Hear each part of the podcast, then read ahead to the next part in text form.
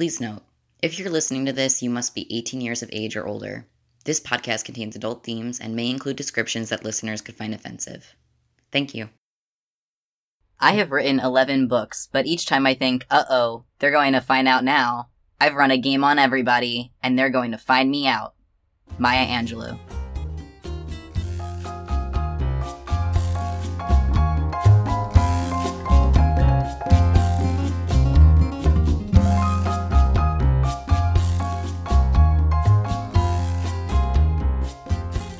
Welcome to the Kinky Nerdy Polly Podcast. This is episode 8.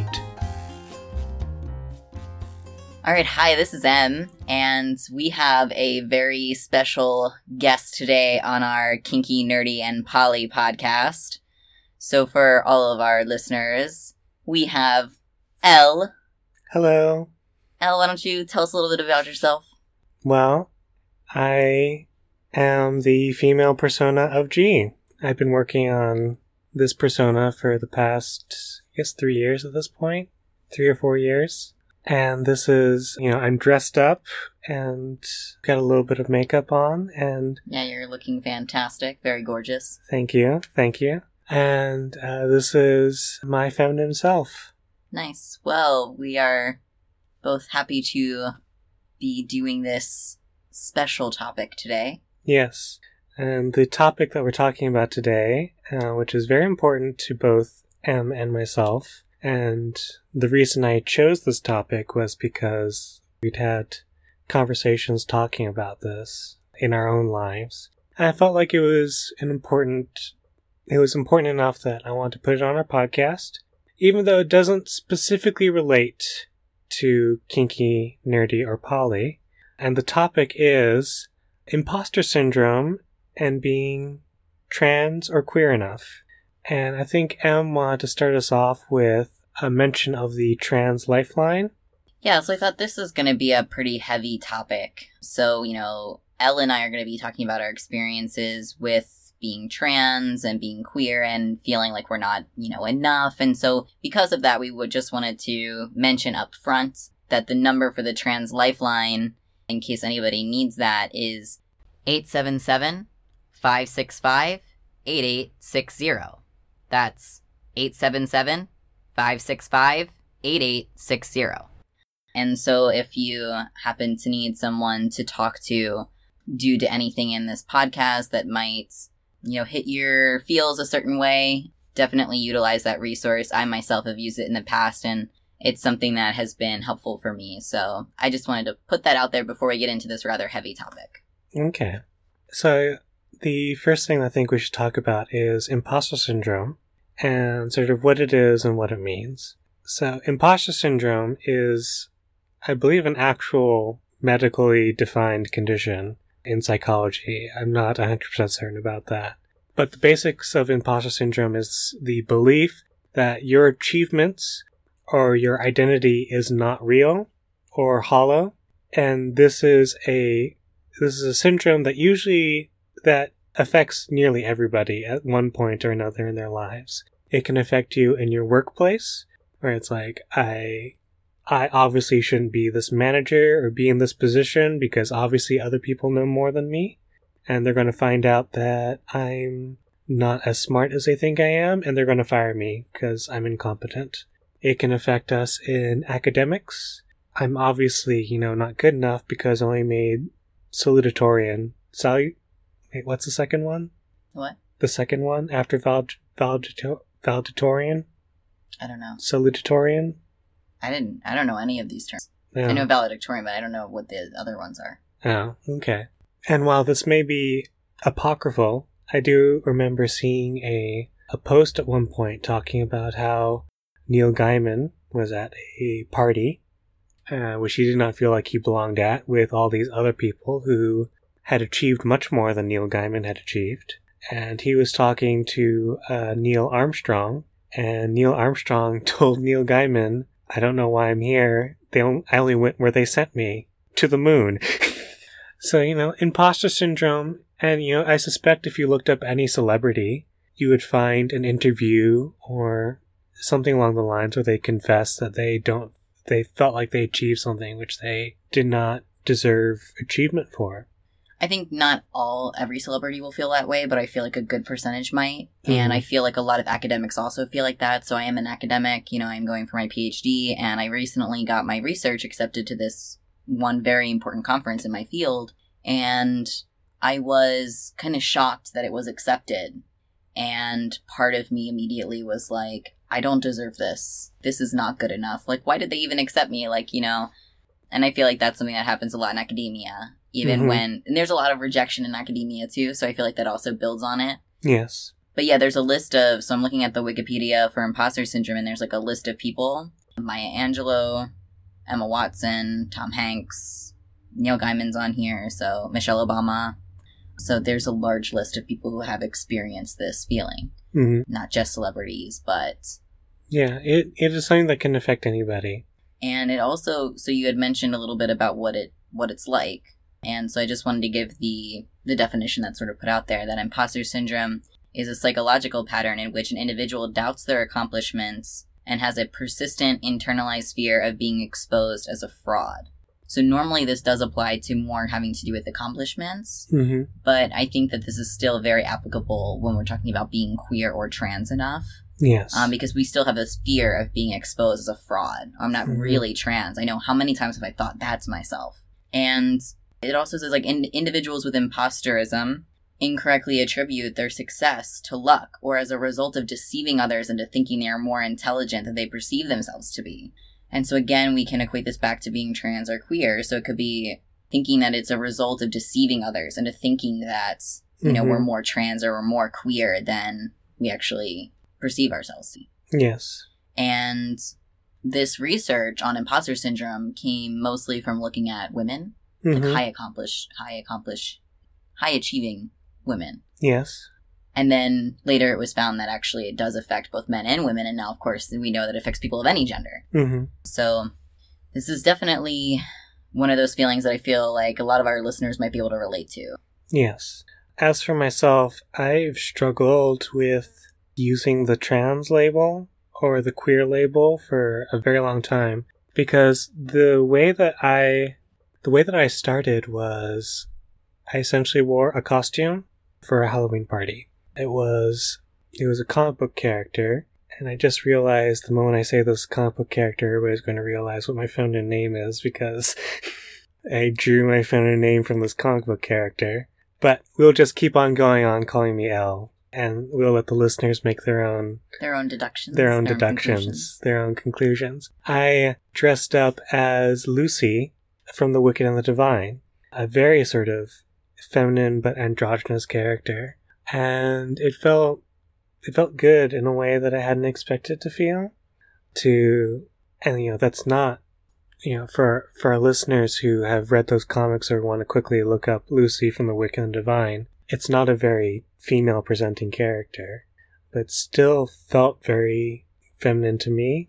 And it was a powerful moment of reflection on my part to sort of try to figure out why I was feeling this way. So after I dressed up as Lucy for Halloween, you know, I struggled with trying to figure out, like, am I actually trans? Do I feel body dysphoria to the extent that I want to transition to a woman? Am I just a cross-dresser? Am I gender fluid? I didn't know, and I tried to turn to the internet to try to figure this stuff out, and the internet was not particularly helpful in this particular case, because it really comes down to how you feel and how you want to identify. Like, if I had wanted to identify as a cross-dresser, I think nobody would have batted an eye. If I wanted to transition to being a woman all the time, I think, well, a lot of people would have batted their eyes, but my friends would have supported me, if not my family. But after I, you know, struggled with this concept of, like, am I actually trans? Like, if I only want to be a woman part of the time, does that just automatically mean I'm a cross-dresser? Like, does being a cross-dresser mean I'm trans? Like, these were a lot of very difficult questions I had to grapple with for not inconsiderable amount of time. I had a very similar start to my journey. Mm-hmm. So actually, when I was in middle school, I remember being very attracted to androgyny, not attracted in terms of sexual attraction, but more attracted in terms of like, I wanted to embody that. And I wanted to be a little bit more masculine sometimes. And so I was sort of, you know, experimenting with that a little bit in middle school. And I didn't get a lot of positive reactions from the people around me. Mm-hmm. I didn't get a lot of support. I was going to an all-girls private Catholic school. Mm-hmm. So that was an added layer. And so then I decided that I was going to, you know, just be a girl. And I guess pretend to be a girl was the best way, that I can say it now. Mm-hmm. Until I got to college and I was invited to the first drag show that I've ever been to. And I decided, well, it's a drag show. Why don't I go in drag? Yeah. So I decided that I was going to dress up as a drag king. Mm-hmm. And I kind of took on this persona. I named him Nick at the time. And it was a lot of fun. And I think, you know, this is a very similar kind of experience where I was enjoying it in a way that I didn't anticipate. And it kind of brought me back to that time in my middle school life where I was experimenting. Yes, I feel like looking back at my life, I can definitely sort of see sort of hints that I was comfortable with being a woman or being perceived as a woman. There's a rather famous family story where in my family story where my sister, when I was very young, my sister dressed me up in a Little Mermaid costume. She and a friend of hers dressed me up in a Little Mermaid costume because the Little Mermaid costume was too small for them and it fit me. And I also remember, as I played computer games and played RPGs, for the most part, I played female characters. And I never really examined why I made that choice critically at the time. But looking back, I can sort of see this sort of thread as that I was comfortable with femininity. And as I've built upon my female persona and sort of settled on being gender fluid as my gender, you know, I had a lot of questions about what this meant for me and how I should proceed, because I wasn't so uncomfortable. I was comfortable in my male body. I didn't want to transition fully. I didn't want to present as female all the time. I just wanted to be able to present as female whenever I wanted. And that's still a difficult thing for me to do because it's a very nerve-wracking experience to flout that particular social norm. I feel like that's where, in terms of exploring being trans-feminine versus being trans-masculine, at least some things about being trans-masculine are sort of accepted by society. Mm-hmm. Like, even if they're not really accepted. Yeah. Because in the end, right, like, it's not that my transness is accepted. It's that, like, oh, well, women can wear more masculine things and kind of like, quote, get away with it. Yes. Or I'll frequently be assumed to be a butch lesbian. Mm-hmm. Right. Whereas that's a little bit more, even that's not really accepted in much of society still, but it is a little bit more of a thing where society can say like, okay, well, there are women who present more masculinely. Mm-hmm. Whereas with somebody who is generally perceived as male, you know, if they start presenting in a more feminine way, it challenges society a little bit more. Yes. And I think some parts of society are starting to progress in that realm, but we still don't really see, like, men who are male-identified, you know, wearing dresses. Whereas we do see women who are obviously, you know, women-identified. We do see them wearing, like, more masculine clothes. So, for example, within the kink scene, you know, I'm going to be perfectly honest with both Em and with our listeners. I don't think I would have started to transition if it weren't for the fact that I was in the kink scene first. Because the kink scene is very open to people performing outside of social norms, especially when it comes to gender and sexuality. And I don't think I would have been comfortable enough with myself if I didn't know that there were at least going to be some people that were going to accept me. But even within the kink scene, it is very okay for men to, like, wear kilts. But oftentimes when men dress in women's clothing, it is, it's called sissification. It's perceived as sort of a form of humiliation, which, when I dress as my feminine self, it's not humiliation for me, it's empowering. Well, I feel like that's actually, I wouldn't say that most of the people that I know who are femme-presenting aren't femme-presenting in the more humiliation-y way. I would say that there is definitely a kink niche for that, like for sissification and for forced feminization and everything like that. Mm-hmm.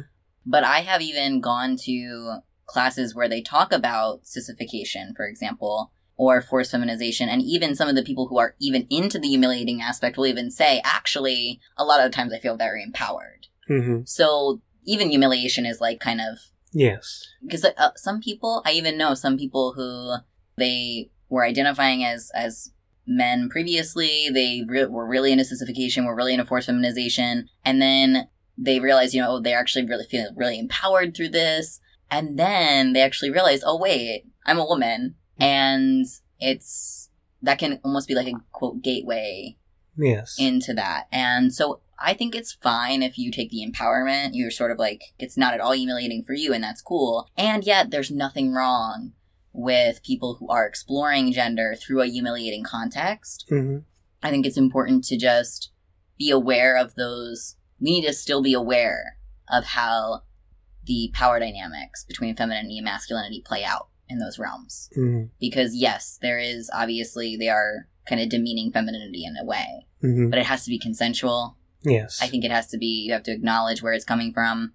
But I don't think our stories are, again, not that different, because I probably wouldn't have transitioned without, because I was doing the drag thing, and that mm-hmm. was cool.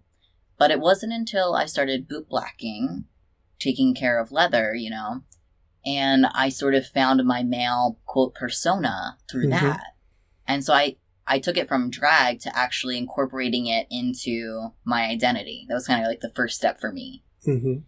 So I was sort of gender fluid to start with. And I was fine with sometimes being she and sometimes being he. Mm-hmm. And slowly became more agender, where I was very much, I didn't really feel either. I was willing to present as femininely or mm-hmm. as masculinely, but in terms of my identity, I was feeling more agender. I didn't really want to attach to a gender at all. And then slowly from that, I actually found myself leaning, kind of fluctuating between masculine and agender. And it was really hard for me to make the step from acknowledging that part of me is still non-binary and is still agender, some other thing that I'm not really even sure how to define all the time, mm-hmm. to medically transitioning. And I feel like this has to do with imposter syndrome too, because I almost feel like I'm not, or I was feeling, especially at the time, I'm not trans enough to medically transition. I'm not masculine enough to go on testosterone. And maybe in a different world where I could just be accepted as a guy exactly as I was previous to testosterone, mm-hmm. if that could just be a thing everybody just automatically got, then maybe I wouldn't have gone on testosterone. That being said, now that I am on testosterone, it's been amazingly freeing. I feel so much better in my body. There are some changes that are not that great, but overall, I'm really happy to be on it. Mm-hmm. And it is, even through going through the transition, has lessened my imposter syndrome in a way, because now I feel like I'm getting more to kind of like that ideal version of who I see mm-hmm. as who I am. And so I've actually been able to go back to accepting myself as being more non-binary in that context. So I think you talked about like kind of your lack of body dysphoria. Yes. And I think that's normal, right? So there are different types of dysphoria. Yes. In fact, Em shared with me a comic a while ago, which we're going to be including in the show notes. And it explained dysphoria in a way which I had never really thought about before, because when we often see dysphoria talked about, it's often refers just to body dysphoria and refers, specifically to people who are medically transitioning. But this comic sort of explains that there are different kinds of dysphoria. There is mental dysphoria, social dysphoria, and body dysphoria. And while I feel like a lot of my dysphoria has to do with being social and sort of how people interact with me, because there is a distinct difference between how people interact with me as G than people who interact with me as L. and I'm still not 100% certain whether it's because I act different or people perceive me differently. But for the most part, I'm very happy with my body. The things that I do want to change are things that I might get around to at some point. Like, I've looked into, like, doing electrolysis on my face, which I don't particularly like shaving as G. I don't think I grow a particularly good beard as G. So just never having to worry about shaving ever again sounds like a delightfully pleasant prospect. With the added bonus of, I wouldn't have to worry, like, no matter how well you shave, you always have a little bit of stubble, which you have to hide with makeup, so never having to worry about that again would be also nice. In fact, Em and I were discussing this on the car ride here about body dysphoria, and I had never really sort of connected that my desire to get rid of my facial hair was a form of body dysphoria, and made me also realize, like, my voice, I wish I could feminize my voice better, is also a form of dysphoria. Absolutely, yeah. I think when people think about dysphoria, they automatically think about, like, body parts, like, oh, genitals, right? Yeah. And, like, that is such a cis, heteronormative reaction, of course, as a product of our society. We're focusing on these weird shapes of things that are attached to our bodies, and, ugh. Anyway, I think, you know, really dysphoria, even body dysphoria, is so much more than that. Like you said, it could be hair-related. Mm-hmm. For me, my hair, like on my head hair. Yes. That gives me a lot of dysphoria. If it's the wrong length, oh, I gotta go chop it off. And same with, some people have like shoe dysphoria, kind of like feet, almost like feet dysphoria, but like they feel like they have to have a certain type of shoe on or something like that. And that might blend into like social dysphoria a little bit. But for them, they might perceive it as being more of like a part of their body. Mm-hmm. And so, yeah, vocal dysphoria is totally a thing, voice dysphoria. And there are speech pathologists or voice therapists who do work with trans people to help to feminize or masculinize or androgynize, I think, as we're getting there, their voice. And so in addition to body dysphoria, you know, there's social dysphoria and there's kind of mind dysphoria, sort of this conflict in your own mind about what your identity is. Mm-hmm. And I just want to say, too, for everyone, that you don't need any of these dysphorias to be trans. You could have zero dysphoria and be trans. Mm-hmm. So that's totally a thing. In fact, a lot of trans people say that the way that they were able to realize that they were trans is that they felt gender euphoria, the opposite of dysphoria, when they were being gendered in a way that was good to them. So, for example, for me, I feel a lot of gender euphoria when, like, a stranger calls me sir. Mm-hmm. That's sort of like that good feeling. And so I feel like even looking out for those positive signs, like, where do I feel more confident? Where do I feel best when I hear, you know, those words or those terminology, the language in reference to who I am? Linguistic cues can be very important. So, I don't know, have you experienced any kind of gender euphoria, Elle?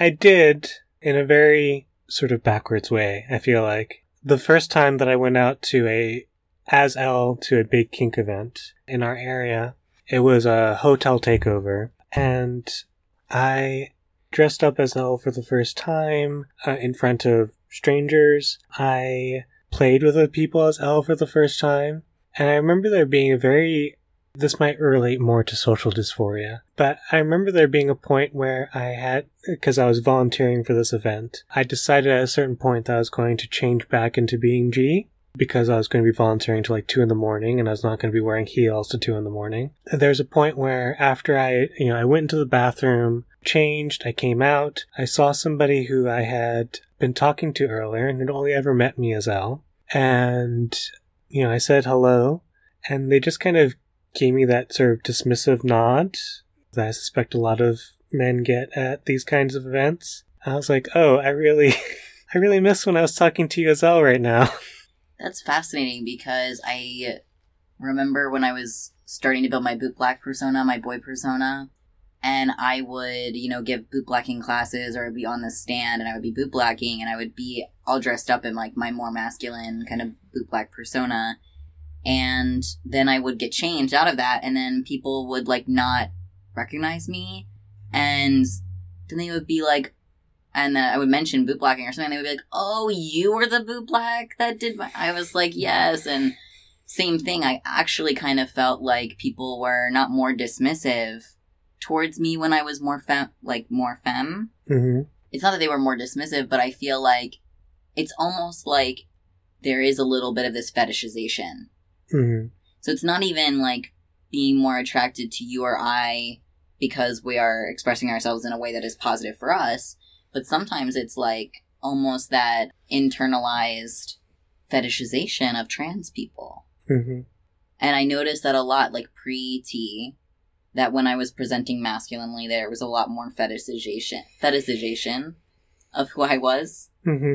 And so, yeah, I mean, there's definitely can still feel good. Like, that's not to say, like, you know, fetishization sucks. Yes. And I think especially when you have, like, imposter syndrome around being trans or queer enough, it just kind of, like, validates that, because then you're kind of like, well, this isn't me all the time, or would these people even like me if they knew who I was 90% of the other time, or... Yes, I had a very confusing interaction at the same event, where there was somebody who I'd known for a couple of years. We were in the same polycule, but it's sort of a meta more. And I dressed up as Elle, and for the very first time, this person showed interest in me and actually kissed me, which was a very... I mean, I like being kissed, you know, whether I'm G or I'm L. But it was very confusing for me emotionally, because I was like, does this person only like me as L? For our listeners, I don't feel like... Because a friend of mine asked me this as I was sort of building this persona.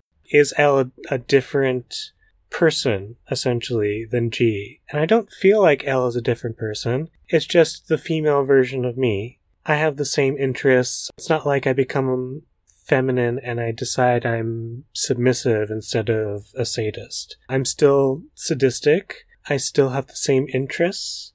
I don't feel like I'm a different person. So it's very weird to me that somebody is only attracted to me in a certain persona when they've interacted with me several times outside of that persona. Yeah, and I think this is where it gets tricky, because attraction is not action. Yes. And also people's attractions are involuntary. Yes. So people who are attracted to femininity are just going to be attracted to femininity. And if that person is attracted to femininity and they're not attracted to masculinity, that could play a huge role. Mm-hmm. And unfortunately, it's the same for me. When I'm around people who are attracted to masculinity, they're more attracted to me, or they're more into me when I'm presenting more masculinely. And when I present femme, they're kind of like not as interested. Mm-hmm. But I think it's different when you get to the level of partner. Yes. Because then, like I was saying about you, Elle, like I'm attracted to you either way. And I'm asexual, so I'm not really... At least I'm not always, and I'm not often sexually attracted to you. Mm-hmm. I'm aesthetically attracted to you, as both G and L. And I really enjoy your aesthetic. Like, I enjoy looking at you in a dress and these very nice... Stockings. I don't even know the word, because I haven't worn stockings in forever. But, you know, like, it's a very nice aesthetic. Mm-hmm. I think it's very beautiful. Thank you. But, so my attractions are involuntary. Yes. But I'm your partner, so... For us, you should do you, and you should express yourself how you want to express yourself, and that's going to change little about how I want to actually interact with you. Yes. Because, like, action is different from attraction. Mm-hmm. And I think, just since we're kind of on the sexuality topic, mm-hmm. I know this might be an abrupt change. We can come right back to trans stuff in a second. We're talking, too, not just about being trans enough, but also being queer enough, and I feel like with asexuality, it is often brought up in the queer communities that ace people are not LGBT. Mm-hmm. And so there's a lot of imposter syndrome around, like, am I queer enough? And even looking at, because I really do have this lack of attraction that other people seem to understand.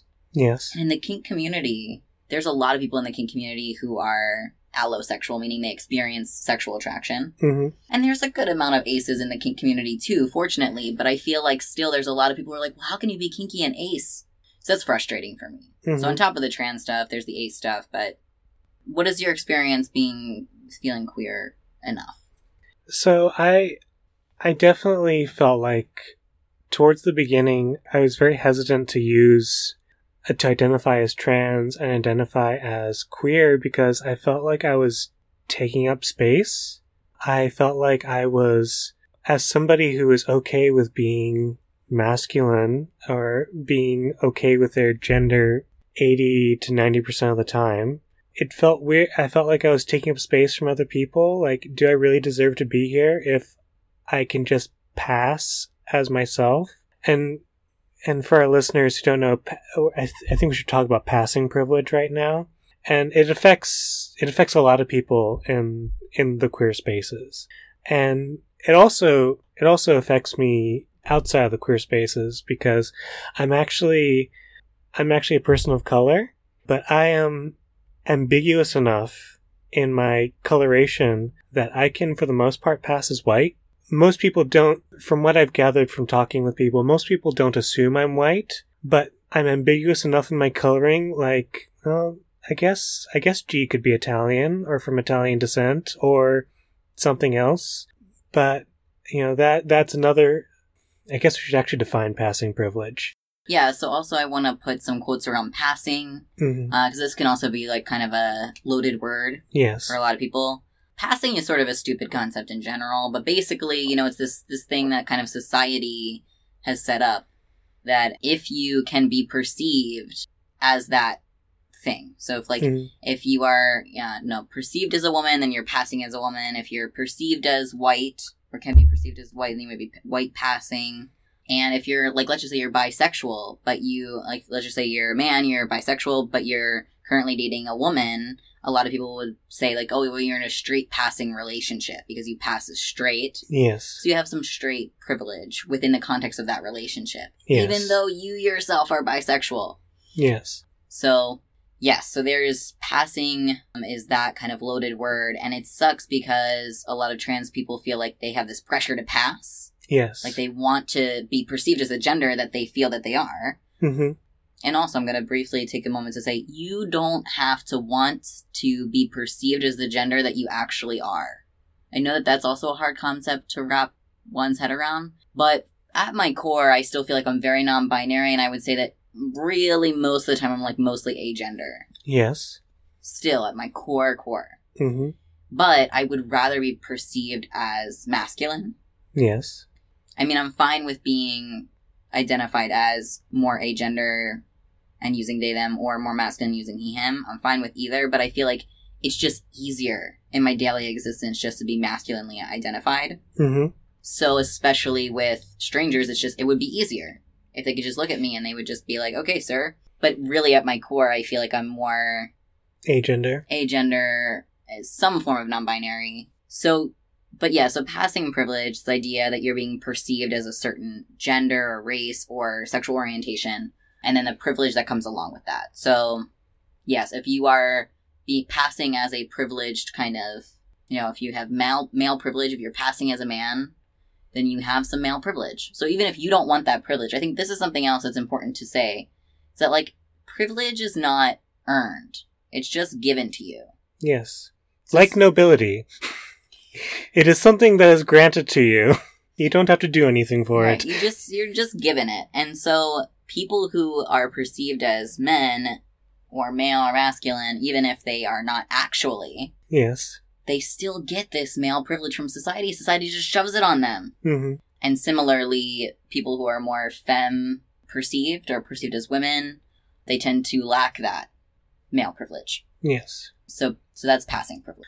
So as somebody who can pass as male, because I am AMAB, assigned male at birth, I was highly aware when I was starting this process that I'm fairly lucky in that I don't feel this dysphoria that wants me to transition fully, and with all the risks that come with transitioning fully. And when I say transition fully, I mean just transitioning so that society perceives me a certain way. You can transition fully without fully medically transitioning. Yeah, you transition fully to whatever extent you feel that you've transitioned fully. Yes. So here Ella's using that in her way to say she doesn't want certain type of medical transition. Yes. So I was highly aware of the fact that there are lots of trans people who are in much worse situations than I am, and it felt weird to be sort of occupying the same space as them or to use the same identifier. And I I didn't want to take space from the people that I felt like really needed it, because I wanted to support trans people. I wanted to support trans rights. I didn't, there's all this talk about, being a good ally, and part of being a good ally is not taking voice away from the people that you're trying to help out. And I wondered if me being trans would be like taking voice from people who needed it more than I did. I think that's a valid concern to have, and I think that this is something that trans people go through if they have any degree of privilege. And I think it's hard to find someone who doesn't have privilege in some area in their life, right? Yes. We often talk about male privilege, but there's also privileges that you get as female in our society. There are privileges you get for being white. They're able-bodied. And these privileges are often context sensitive. Yes. So, there are privileges that you can get, depending on the context of the situation. Like being, Asian, you often, get this assumption that you're going to be doing well academically, especially in mathematics. And, sometimes this can be helpful for you. Sometimes it can be a hindrance to you, depending on the context of the situation, where it's like, well, yes, I am good at mathematics. So, getting this assumption will help me out. But if you are Asian and not good at mathematics, this is a real annoyance to you, because not all Asians are alike. I've been here for 3 generations. I'm from Brooklyn. Right. I'm not better at math than anybody else.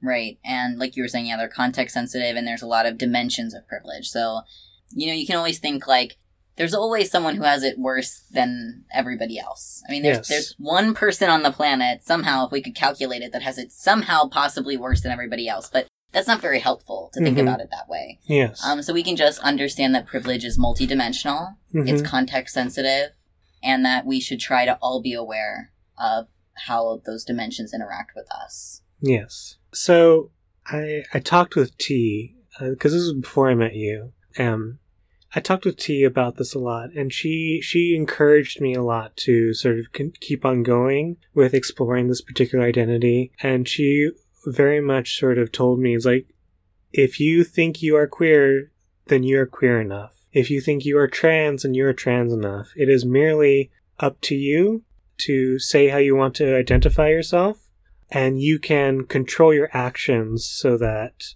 they reflect positively on your identities. I think something that you were saying is like being identifying as something, right? Mm-hmm. And this is something that in the linguistic realm of, intersection of language and gender, there's this movement right now to kind of push away the identify as language. Yes. Instead of saying like, oh, I identify as male, you just say I am male. Mm-hmm. Instead of I prefer he, him pronouns, just my pronouns are he, him. Yes. And I think that there's some value to this movement, because I think it helps combat this, am I trans enough? Because you don't have to say, like, I identify as, because that separates you from cis people in a way, or it might make you feel like, I don't know, like you're not really the gender that you're saying, because you identify that way. Does that make sense? There's this kind of like this pushback. That does make a certain amount of sense. However, I'm a big believer that everybody has several identities within themselves. Depending on, and different identities can raise of importance depending on the context of the situation. So for this podcast, for example, like the identities of being kinky, nerdy, and poly are sort of the prime identities that I'm putting forward. These aren't the identities I put forward when I go and meet my parents. Right, and I think for me, I still preserve identity language for myself because I like saying, like, I identify as masculine. That's especially helpful because my actual gender inside, kind of my internal gender feeling, can be conflicting with that occasionally. Mm-hmm. So sometimes it's really helpful for me to use the identifying language. And like you said, identifying can apply to more than just trans. It could just be like, I identify as kinky. Yeah.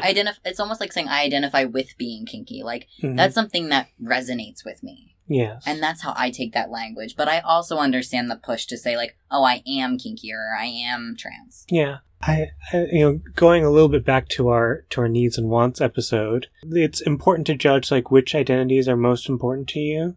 So for example, like I identify as gender fluid, but when I am Lucy, I am Lucy. I don't identify as Lucy. Right.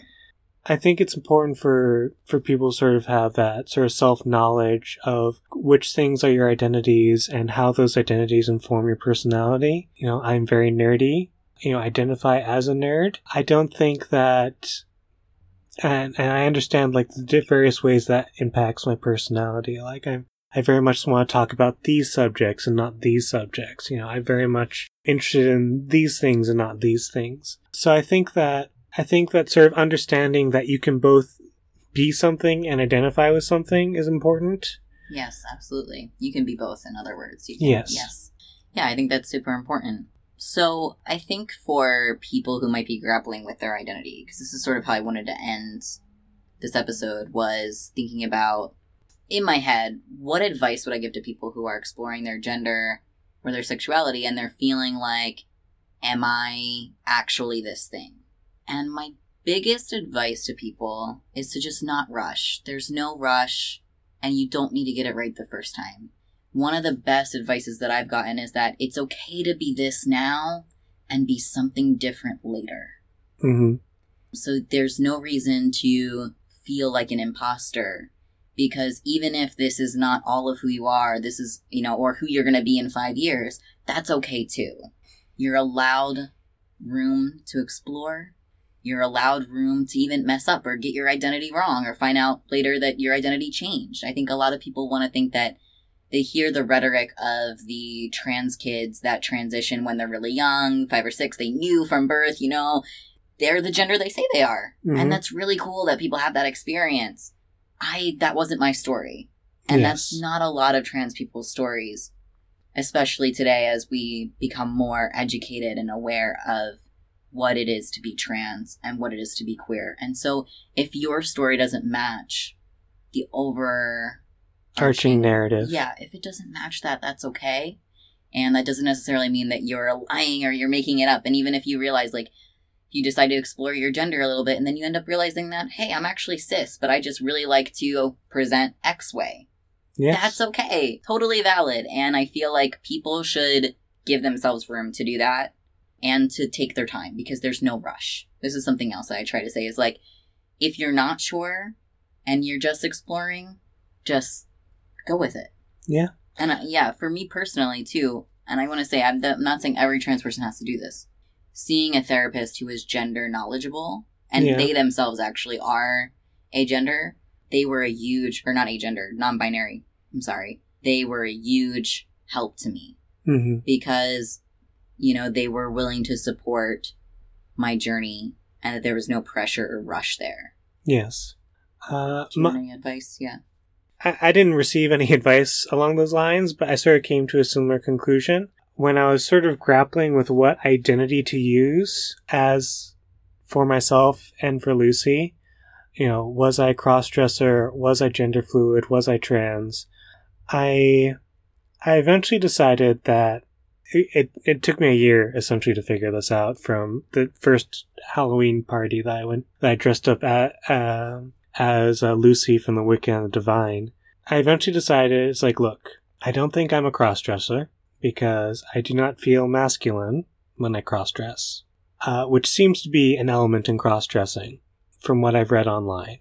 I think I'm gender fluid, which automatically means that I'm trans, and I'm going to have to figure out the rest of the stuff later, because just having those... I mean, these labels are both important and not important. I was probably always going to start dressing more femininely after that Halloween party because of the way that I felt. But just sort of having your understanding of the label and just going forward, you know, with the understanding that you might feel different in a couple years, you might change your mind or gain new information which will change your label, because it could have very easily gone that I decided I was a cross-dresser, and after a couple years of that, I probably would have gained some new information. I would have been like, oh, actually I think I'm trans feminine. So I'd say to people, if you're exploring your gender, don't be afraid to just make decisions and be willing to make corrections. So far, I haven't regretted deciding using gender fluid, but I'm also aware of the fact that my gender identity might change. It might be, in the future I decide to go feminine all the time, or it might be I decide that, will be G 95% of the time instead of sort of the 80 to 90% of the time that I am right now. So, it's okay to change your mind later. We're all just figuring it out as we go along. And it's important to be able to forgive yourself. I think one of the things that kind of stuck out to me that you said there is that it's both important and not important. And this is one of my favorite phrases. And it kind of reminds me of the Buddha, who was, he's like, life is neither existing nor non-existing. And he set up these, Mm-hmm. And I had someone ask me about that. And he was like, this is what stresses me out about religion is like, why would the Buddha be so, ambiguous about this? Like, why wouldn't he just come out and say it? Why doesn't he operationalize his terms? And he was like, isn't it important? And I said, it's neither important nor unimportant. And I think that that's where people, yes, your identity is very important. Mm-hmm. And at the same time, it's okay to not take yourself seriously. Yeah. Sometimes. Mm. So I'm also going to include in the show notes, besides the comic, there's a really great article, blog post that I feel like explains sort of the concept of passing privilege and the imposter syndrome in the queer community. And if I was a prepared podcaster, I would have included our sign off. But you were not. But I was not. So you're going to go get that right now. We're going to awkwardly pause. So this should be the order for this episode. This is M. This is L. Don't be afraid to love how you love. Love what you love. And love who you love. If you'd like to get in touch with either M or myself, you can tweet us at KNP Podcast. You can find us at knppodcast.tumblr.com, or you can email us at kinky.nerdy.polly@gmail.com. I'm trying to find a position I'll be comfortable in. Okay. I'm questioning all of my sexuality right now. What? I'm just questioning a lot of my sexuality, okay? It's fine.